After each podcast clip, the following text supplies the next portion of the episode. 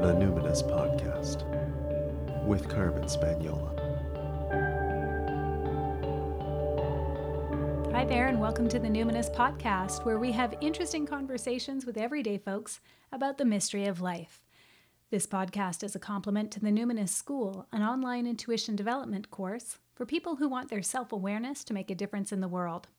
I'm your host, Carmen Spagnola, and this week my guest is my friend Louise, and we're talking about integrating intuition into family and everyday life.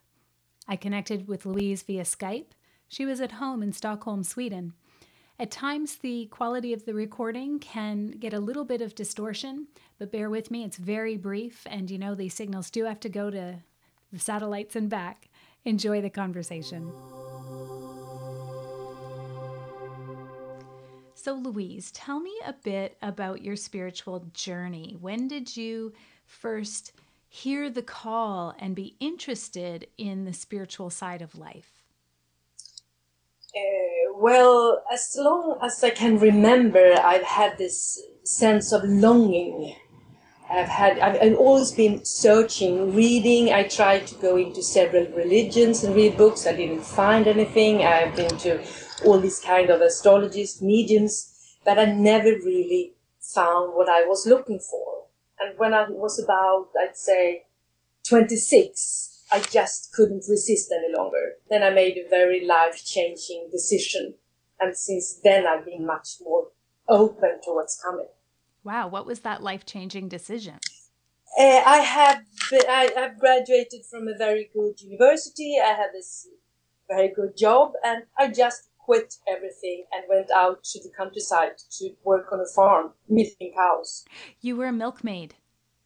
Uh, yes, a cow, I, would say a cowgirl. You were a cowgirl. Okay, so you were yeah. like doing, you were milking cows, but you're also like taking care of animals. Yeah. Yes. Yes. Yes. Wow. Because so, I really. Sorry. Go ahead. No, because I really felt I had to get back to basics. I had to get back to what really matters somehow. I had to find myself again. And did you find yourself there with the animals on the farm? Yes, it was. It, I would say so. I'm still searching, but it was a very good. It was a very good start. What did you find there then? What was it about the animals and getting back to basic that you think that you think you were looking for?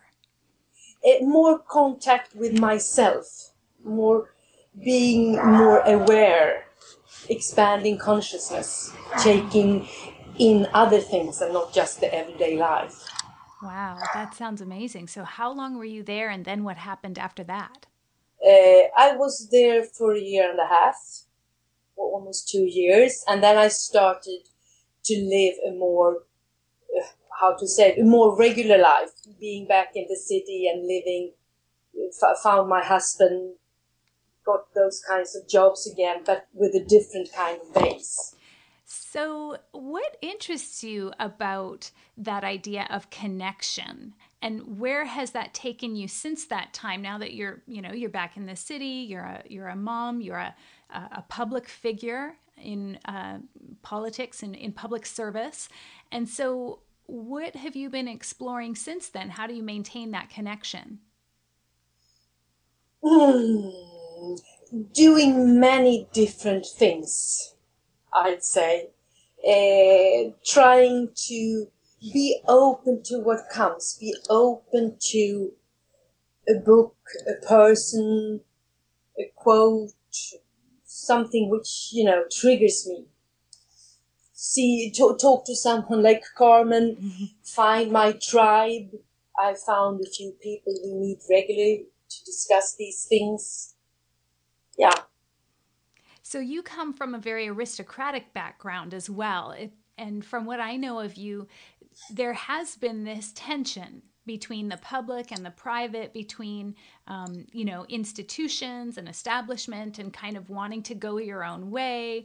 You know that that that battle between integration with the greater yes. society, but also independence so, how do you balance a political career and family and pursuing your spiritual both? How do you reconcile the tensions between those things? It's a daily, uh, what, what you say. You know, I have to think about this all the time. What helps me is to find routines. I, I need to organize really. I need to plan my life and I need to make routines around what I really want to do to get them into the everyday life. And sometimes I fail. And then you just, you know, then you need someone or something to get you back on track. Right. And so tell me about how in it like on an ideal day how does Louise go from political office to meditating to you know doing energy work with clients? Like uh, in an ideal day what would that look like for you? I wake up before everyone else in the family. That's the keynote. And then i take a shower a cold shower i do kundalini yoga and then i meditate that's the perfect start to be able to both have clients and you know organize the family life and then have political meetings in the evening. But if i get the start going i work it out. And then i also need to be sometime out in the nature. Right right. Okay so tell me a little bit about how you came to be doing energy work with clients and, and what exactly um, you do there? What kind of modality you're working in? How did you how did you manage to integrate this? I know it's still sort of quietly on the side and you're transitioning from public service to a private practice but i'm very curious about how you became interested in that. It has also been a part of my longing. As i told you i had tried so many different things and talked to so many different kinds of people and I tried to be open to see what lands in me, what, what, what connects with me. And then I had an opportunity a couple of years ago. My husband got a job abroad, so we went to Asia, the whole family. And then I knew now I have my chance to do exactly what I want for my time. So I really, in in speed found all these people and trained in different modalities. Uh, and when we came back home, I found new ones and you know continued. And now I found something which is called reconnective healing. Reconnective my, healing. Reconnective, yeah, and that is my way of uh, doing these things. Wow, that's cool. So um, let me put this into context. So, your husband, who works in the finance industry, gets a job yeah. in Asia. You take three young boys over to Asia, and you somehow find teachers, and you you start. Yeah. Were you doing acupuncture? What what was that like? Yeah, no, I could, I could, I reflexology also. Reflexology, cool. Reflexology, yeah, yeah. But I was very, you know, I was very determined, and the other people there, you know, all these expats laughed because I I knew from the very start what I wanted, and I asked and talked to every people, you know, everyone I met, and somehow I got it all together pretty fast. I was, it was this strong urge from inside which just made me do it. I think. Wow. Okay. So then you come home, and um, you know, I, I know for me, when I first started working professionally with my intuitive um, side, I would have the sense like I would I'd be talking to someone, often someone I didn't even know very well, and I would start to get this like overwhelming feeling sometimes in my body but kind of around my heart where i'd be like i feel like there's something i want to say to them or there's some kind of healing i want to extend i could feel the energy kind of flow through me and so I'd sometimes be like, hey, do you want to come over for tea? And try to like figure out how I could tell them, you know, I do intuitive work and I have the sense that maybe I'm supposed to give you this message. So for you, as a person who's an energetic healer, how did you begin acquiring clients and building your practice? I started uh, I had since I have I am a public person and since I've lived in Stockholm for the most of my life, I have a huge net. Would you say network? Yeah, network. I yeah, I know a lot of people, and I went out to everybody and told them that this is what I prayed for now, and this is what I'd like to do, and you're more than welcome. And then the word is spreading. Wow. So okay, now I I would consider you one of the most um, like fierce, awesome, powerful people I know. So it doesn't surprise me that you'd be like, okay, this is what I want to do and this is what I'm doing now. However, as a public figure in political office, you must have endured some ridicule and scorn or maybe uh, some oh, comments. So how tell me about that. a that. Lot. Yeah. A lot.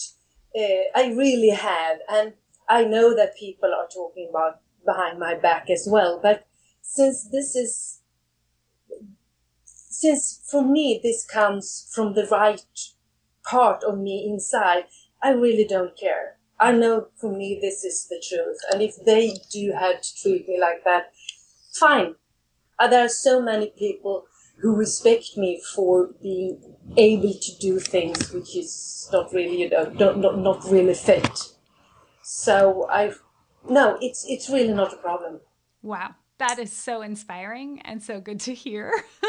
so, what would you say then, if it's not that, then what is the most challenging part of the spiritual journey for you? Ah, time. Mm. to be a, there are so many more things I'd like to explore and try out, and yeah, to find time to do these things. That I that, that, that, that to me is the hardest part to integrate everything in my everyday life. Sometimes it's so easy just to get carried away with, you know, these ordinary things. So I, would say time and planning. Time and planning, yeah. So then, what's the most rewarding part of the spiritual journey for you? What what makes it important to you to keep planning for the time? oh, maybe this sounds I don't know, but it's it's to be able to live really to be able to live life fully, to be here, to be present. I can't picture my life without this part. It's about expanding consciousness. It's about, you know, growing. That's, that's why we're here. I think. So to me, this is like, you know, breathing. I have to. I have, I need this to be able to live and to be, to be able to be a good enough mom, you know, a good enough friend, a good enough politician, all these things.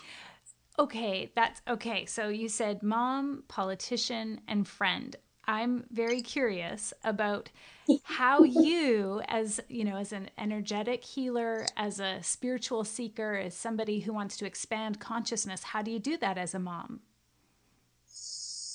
well as my son stays so tight on me uh, um, I try to, you know, I try to talk about these things. Uh, we have this, all these small little things with, you know, I'm trying to make them aware when we're outdoors, just to, just to breathe, just to, you know, ask questions to make us all stay in the presence. Mm. And then they know I have all these books floating around on my house. I even bribed them to be able to practice reconnective healing on them.